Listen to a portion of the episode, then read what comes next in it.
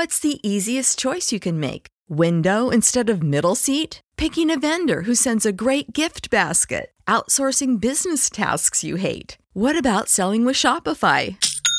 Whether you're selling a little or a lot, Shopify helps you do your thing, however you cha-ching. Shopify is the global commerce platform that helps you sell at every stage of your business. From the launch your online shop stage to the first real-life store stage, all the way to the did we just hit a million orders stage? Shopify's there to help you grow. Whether you're selling scented soap or offering outdoor outfits, Shopify helps you sell. Wherever and whatever you're selling, Shopify's got you covered. Sign up for a $1 per month trial period at shopify.com/try. Go to shopify.com/try now to grow your business, no matter what stage you're in. Shopify.com/try.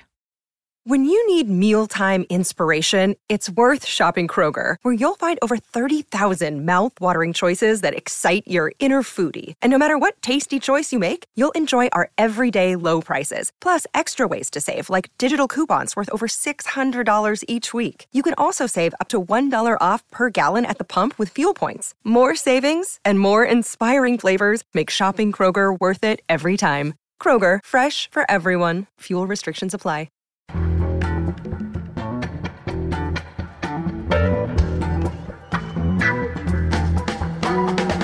From The Nation magazine, this is Start Making Sense, political talk without the boring parts.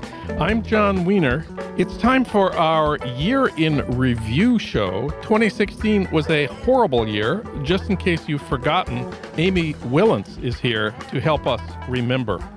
And later in the show, we'll turn to the legendary trial lawyer Marty Garbus to talk about clemency for Leonard Peltier, the Native American activist who's been in prison for 40 years. First up, could the Republicans be right when they say that taxes on business hurt the economy and low wages help? Let's ask Robert Reich. He's a former Secretary of Labor. He teaches at Berkeley, where he's Chancellor's Professor of Public Policy. He's written 14 books, including the bestsellers Aftershock, The Work of Nations, and Beyond Outrage. And his most recent book, just out now, is Saving Capitalism for the Many, Not the Few. He is co-creator of the award-winning documentary Inequality for All, and he's a contributor to The Nation. We reached him today in Berkeley. Robert Reich, welcome to the program. Well, thank you very much.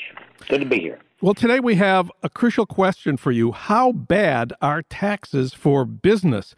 Conservative economists say business thrives in states where taxes are low and where wages are low and where there's little regulation of business. Are they right? They're wrong.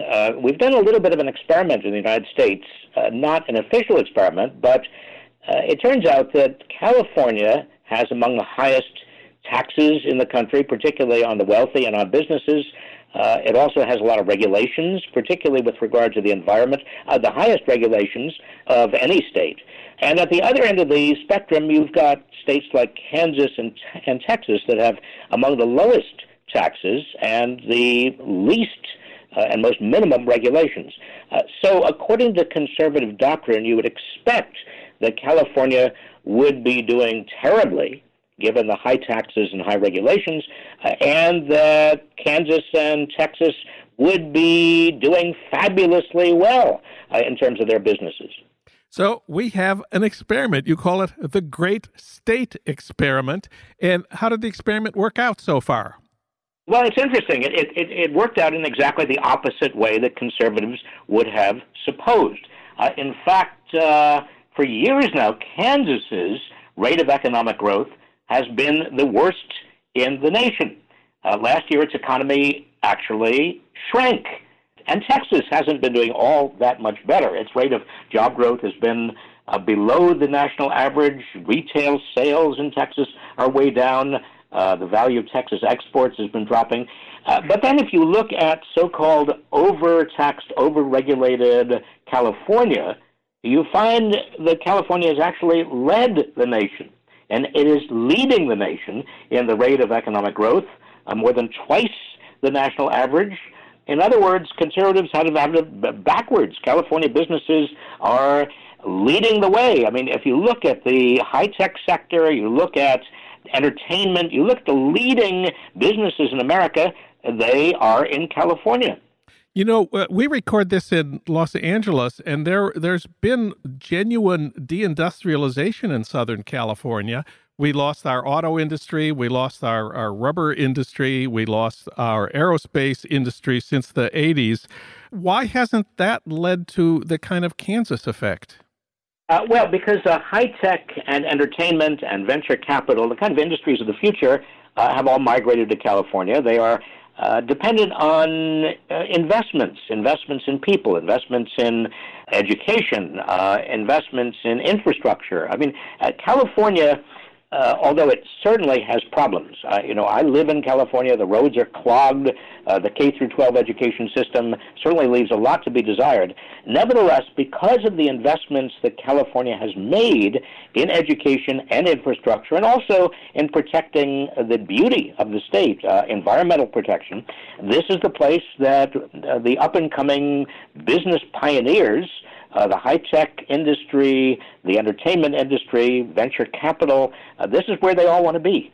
Wages are also high in California. Is that because of the laws?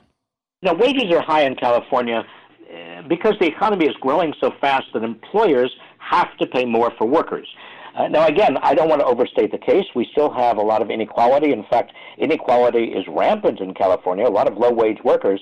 But the fact of the matter is that among the highest paid workers in America, you have high-tech workers in California, entertainment workers in California, venture capital workers in California. You've got really more...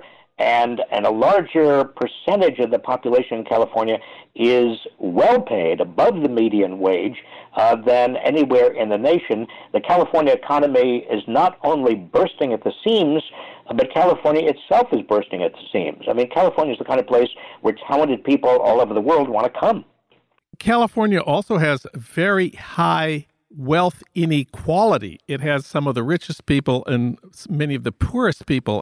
But the striking thing, which I've never quite been able to figure out about this, is the billionaires in California are mostly, or many of them are liberals, fund the Democrats, fund the environmental movement, where the billionaires of Texas are the far right wing. Can you explain that? Well, again, it has to do, I think, with the kind of people who are attracted to these states. California attracts people who have a much broader sense of their public responsibilities, their understanding of what we owe one another as members of the same society. They are liberal in the sense that they support, not just support Democrats, they support public charities. They are extraordinarily generous with their dollars. They are willing to support high taxes and willing to actually lobby for high taxes for education. Texas, one must assume, attracts a very different kind of wealthy person. These are people who, many of them are in the oil business. They are extractors from the ground. Now, I'm not saying they're any less innovative, but they're less innovative in the sense that they're not doing as many imaginative things. They're not coming up with brand new inventions, new ideas, the kind of innovations that are things that have never been heard of in before. The Texas elite, in terms of financial elite, is very much dependent on an extractive industry that's an old extractive industry called oil. There's one more big difference between California and Texas. California voted Democratic a couple months ago, almost 2-1. There's hardly any Republicans left in power in California. Texas, of course, voted for Trump over Clinton. I think it was 53-43. Is there a connection between these different rates of economic growth and opposition to Trump? Well, I think the real connection is in attitudes toward public investment.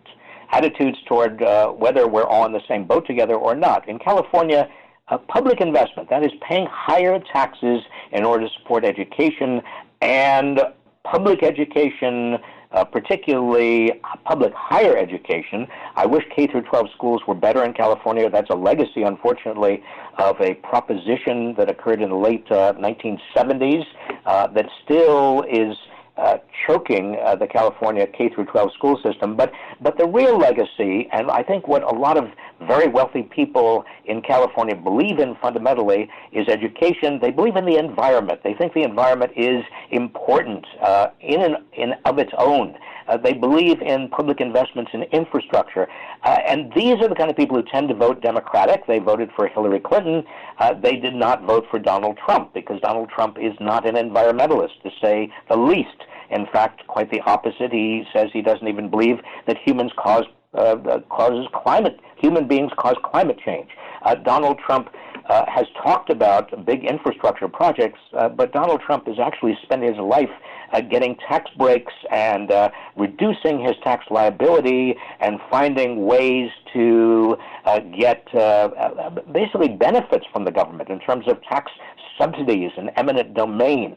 I mean, Donald Trump and anybody who supports Donald Trump is likely, now I'm not saying obviously every Donald Trump supporter, but if you're very wealthy and you support Donald Trump, you have a very different idea about the role of government than somebody who is very wealthy and perhaps lives in California and supported Hillary Clinton.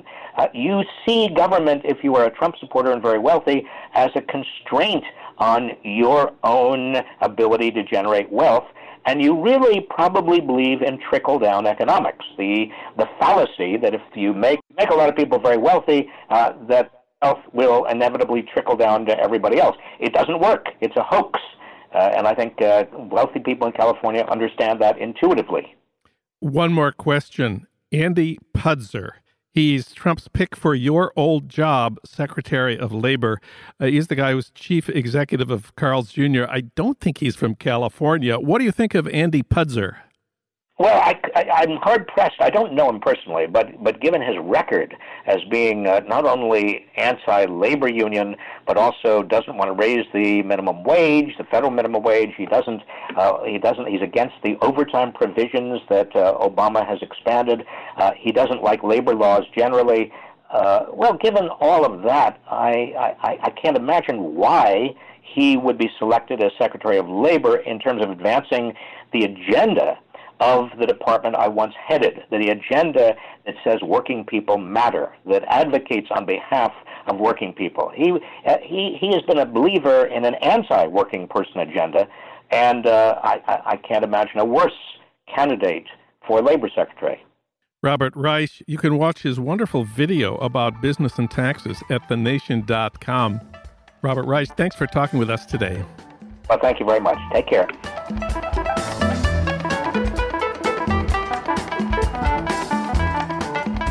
Now it's time for our Year in Review segment. 2016 was such a horrible year. And just in case you've forgotten, we turned to Amy Wilentz to remind us. She's a frequent guest here and a longtime contributor at The Nation. She's also the former Jerusalem correspondent for The New Yorker. She's written for The New York Times, The Washington Post, Politico, and lots more. She won the National Book Critics Circle Award for her most recent book about Haiti. It's called Farewell Fred Voodoo, and she also teaches in the literary journalism program at UC Irvine. Hi, Amy. Hi, John. Well, obviously the worst night of 2016 was election night, but there were some other memorable worst moments of 2016. What's on your list? Well, one of the things on my list is, I would have to say, that stunning moment at the Republican convention when he won the nomination and he said, "I alone can fix it." And I thought to myself, great speechwriter, bad thought. Because any executive who thinks that he alone can fix it is on the very precipice of what we all suspect Trump is on the very precipice of, which is kind of a dictatorship mentality at the very least. So that was one of mine. Any others? Well, then, since he won the presidency, hard to say that, isn't it? Since he won the presidency, he said, you know, more rationally than he had been speaking before, that he would not go after Hillary and wouldn't really, you know, try to put her in prison because he didn't say it, but he didn't really mean that. But then he went out on his victory tour, as he loves to go back in front of the crowd, and he lets the people in the crowd say, lock her up, just the way they said before, without even telling them he's not gonna. Yeah. So which is it? And it's just another example of grotesque pandering to crowd mentality. For me, the worst moment came when Trump finally admitted he was wrong about Obama being born in Kenya. I mean, this should have been a good moment. In September, he said, quote, President Barack Obama was born in the United States, period, close quote. But he didn't leave it there. The next day, he said, quote, Hillary Clinton and her campaign of 2008 started the birther controversy, close quote. It's like a 5-year-old saying, but she started it. And of course, factcheck.org, the Washington Post fact checkers have debunked this claim many times. It's true that in 2008, there were a few Hillary supporters who raised this as a possibility, but they had no ties to either Hillary herself or anyone on her staff. So it was just one of the horrible moments on my list. Revelatory moments about the personality of this person. But it's wrong for our year in review to talk only about the horrible things. There were a lot of good things that happened in 2016, especially right after the election. For example, we record this show in L.A. Right after the election, the L.A. police chief, Charlie Beck, reiterated that L.A. was a sanctuary city. L.A., I think, has more undocumented people than any city in the United States. The L.A. police will refuse to aid Immigration and Customs Enforcement or the Border Patrol in arresting or detaining people based on their immigration status. And that's not because Charlie Beck is a left-wing militant. It's just because he's a good cop. He needs everyone in L.A. to help enforce the law, catch bad guys, testify in criminal trials, and he knows it can only damage the social fabric of L.A. if the police get involved in enforcing Trump's immigration policy. That was a great thing, I thought. I know that there's some good things on your list, too. Well, close to home for me, I work for the University of California system, and UC has declared its universities to be sanctuary spaces also because there are so many what are called dreamers, that is, undocumented students, on those campuses studying and trying to get their degrees and better themselves. And we've said simply, we're not going after them. They're staying here. We're protecting them. And I think that's a really big moment, too. Of course, both of the things you and I are talking about are happening in a state that went for Hillary. Yeah, but California is big. Over 10% of the entire population of the United States lives in California. California also has the 6th biggest economy, not in the United States, the 6th biggest economy in the world. And I would point out one other thing about the University of California. The president of the University of California, who has taken the lead in defending the Dreamers from Trump, Janet Napolitano herself was head of Homeland Security a couple of years ago, so she knows a lot about how Homeland Security operates. She invoked that experience of hers in making her statement, and that makes it a lot more authoritative than if you or I say it. You know, there's a lot of other things that have been happening here in L.A. The city of L.A. is creating a $10 million legal defense fund for immigrants facing deportation. The city council and the county board of supervisors have committed money from the general fund and are going to raise money from private foundations to provide legal defense for undocumented people. It's well known that people who have lawyers are something like 8 times more likely to be able to stay in the United States than people who don't have lawyers. And I just want to add that our government is doing that here in L.A., not because they're nice guys, but because we need those people here. It doesn't profit us to spend money getting rid of them, and actually it's better for us to spend money to try to keep them here because they're an integral part of the life of the city. And of course, there are right-wing pro-Trump legal groups that are going to challenge this in court and say that it's a misuse of public tax funds. But providing legal assistance to poor people has long been a practice. It used to be the federal government supported legal services for poor people. It's a legitimate and longstanding practice of government, and there's nothing wrong with it. And we're going to do it here in L.A. The state of California has done some other great things that should be noted when we're looking at what are the good things that happened since Trump was elected. The first day the California state legislature met after the election, a bill was introduced to bar any state or local resources to be used not only for deporting undocumented people, but all government agencies in California will be prohibited from cooperating with the establishment of a Muslim registry. But it's hard to believe that you have to actually state that. It's so sad.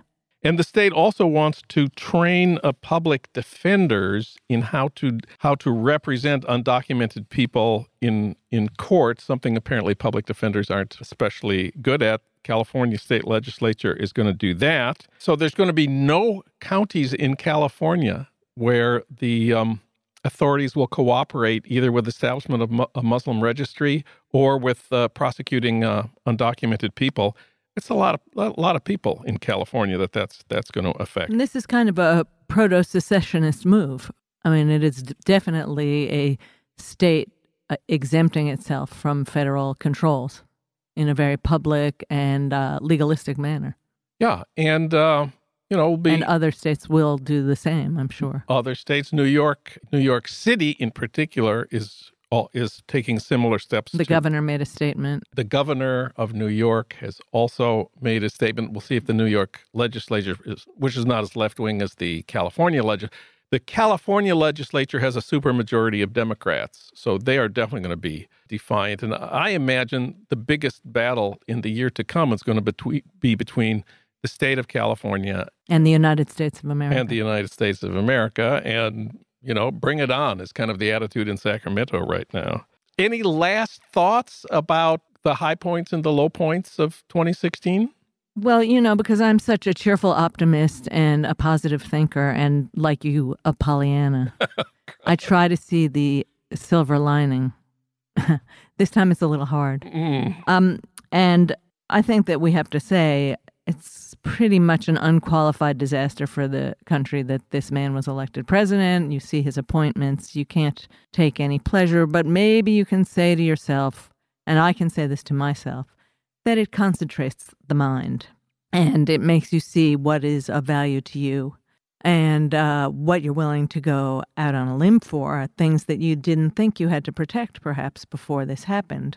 So in a way, if we can keep it to 4 years, survive 4 years, and if the climate of the globe doesn't make every wish for progress of humanity ridiculous and impossible, Trump can be stopped from destroying the climate of the earth, then maybe in 4 years we'll be able to reverse this and go forward more strongly as people who support progressive change. Amy Wilentz with our year in review. Amy, thanks for coming in today. Thank you, John.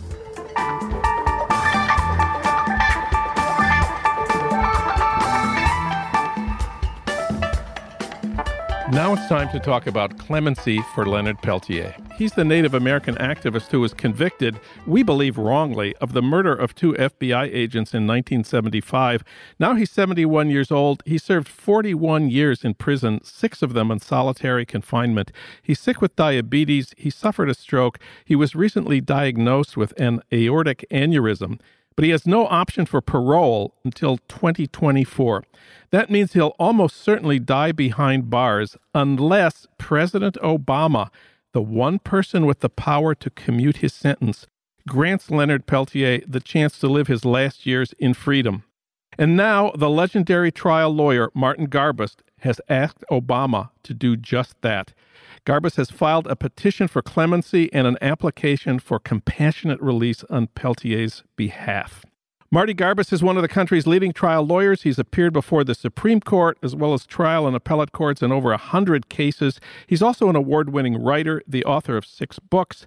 His articles have appeared in The New York Times, The Washington Post, The New York Review, Harper's, and, of course, The Nation. We reach him today in New York City. Marty Garbus, welcome to the program. Hi, thank you for having me. You have said Leonard Peltier was wrongfully convicted. We believe there was a miscarriage of justice in this case. What exactly was the miscarriage of justice? There were 3 people charged, basically, with these murders. 2 of the people went on trial and were acquitted. Leonard was tried separately. And what the government managed to do was to get the case away from the judge who had sat on the 2 cases that were acquitted. That judge, without going into great detail, made all kinds of decisions that were favorable to the defendants. I mean, he made also all kinds of decisions that were hostile to the defendants. But in certain areas, he felt that the defendants' claim of violation of their constitutional rights was accurate, and he kept in this evidence or kept out that evidence. The cases should have gone back to him for trial. Instead, the government manipulated it so that it went to a different judge, a known hanging judge. There was no chance of getting him off. The government initially had ballistics, which said that the bullets that entered the 2 FBI men, Kohler and Williams, came from Leonard's gun. And basically, he was convicted on that basis.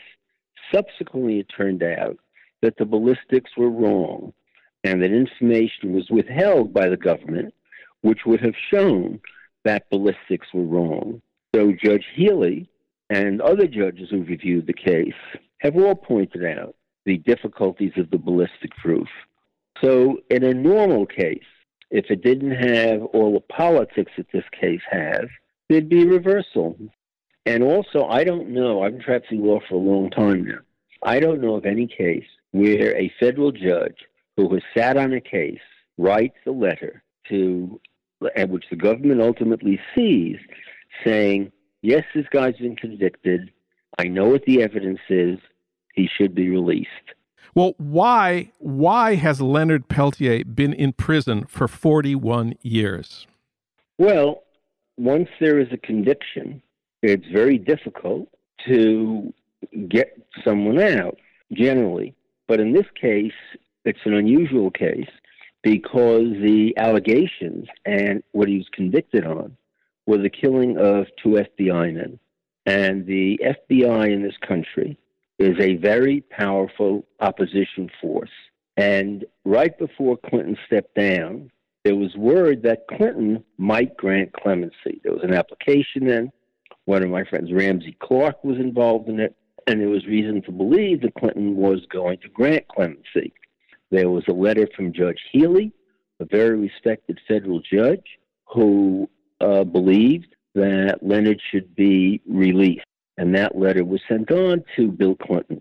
And there was a very strong campaign before Bill Clinton.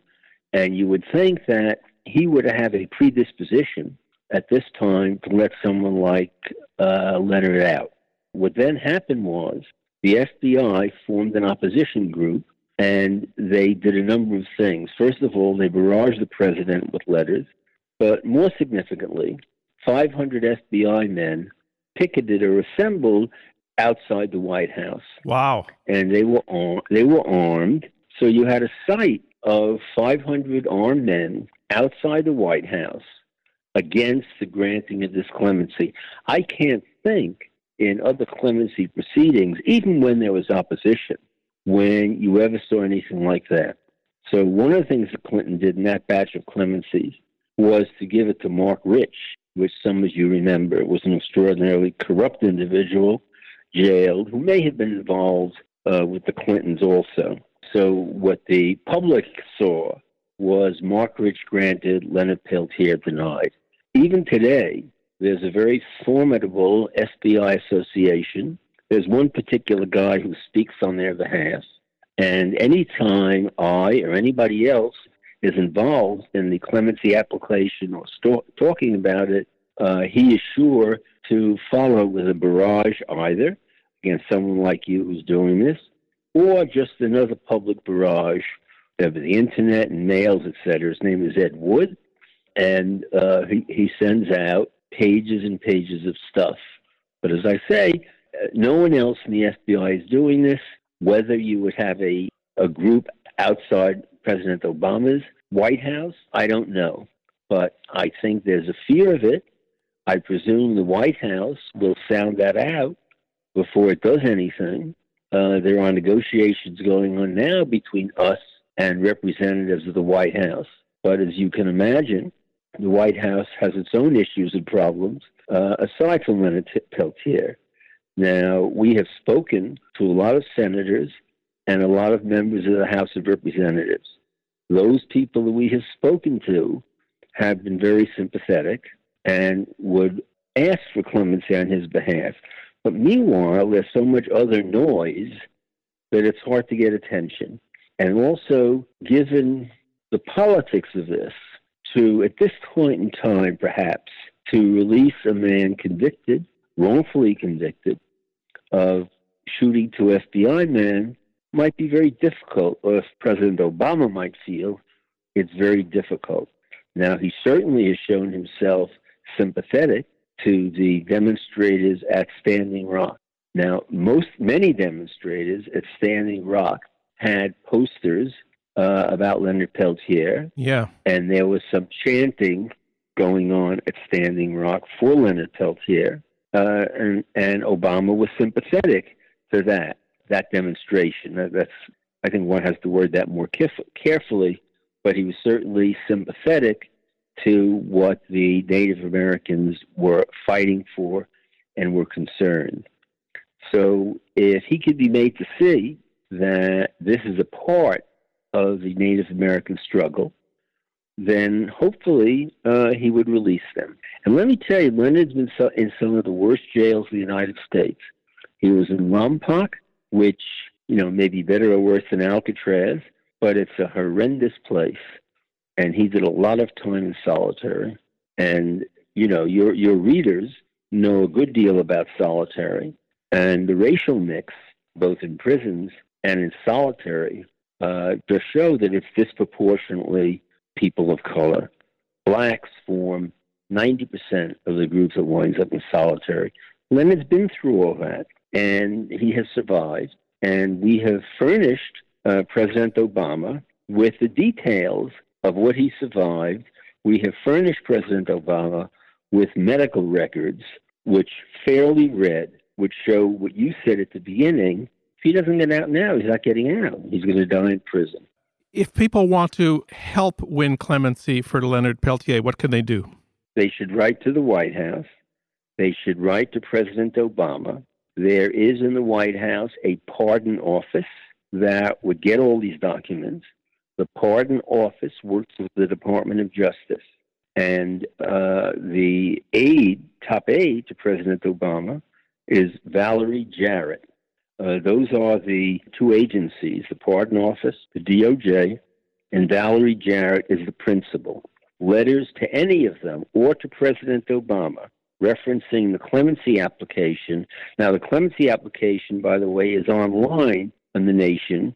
I wrote an article, and Lizzie Ratner wrote a wonderful article that's on The Nation website. And that article has the petition for clemency itself. Martin Garbus, read about his petition for clemency for Leonard Peltier at thenation.com.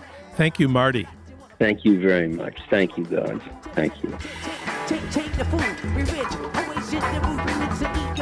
Start Making Sense, The Nation podcast, is co-produced by the L.A. Review of Books and recorded at the studios of Emerson College, Los Angeles by Ernesto Orellano, with additional technical assistance from Justin Allen.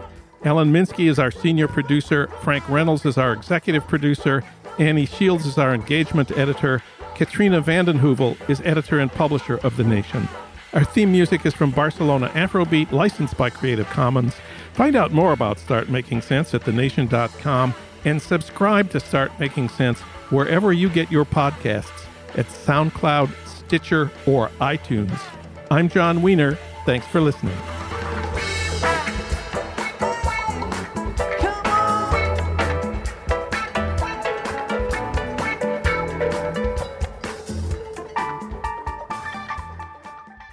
Why pay more for a separate CoQ10 supplement?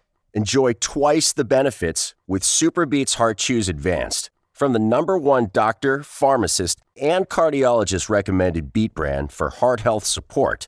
The new Super Beats Heart Chews Advanced by Human is now infused with CoQ10. That's essentially like getting CoQ10 for free.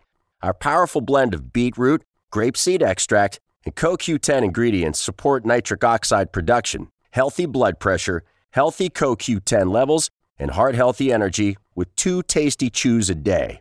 Plus, Super Beats Heart Chews Advanced are plant-based, so you get heart-healthy energy without stimulants. For a limited time, get a free 30-day supply of Super Beats Heart Chews on all bundles and 15% off your first order by going to radiobeats.com and using promo code DEAL. That's radiobeets.com, code DEAL. Here in America, work is in trouble. We've offshored our manufacturing, sent away good jobs, and lost so much ability to make things. American Giant is a company that's pushing back against this tide. They make high-quality clothing, sweatshirts, jeans, dresses, jackets, and so much more, right here in the USA. Visit American-Giant.com and get 20% off your first order when you use code STAPLE20 at checkout. That's 20% off your first order at American-Giant.com, promo code STAPLE20.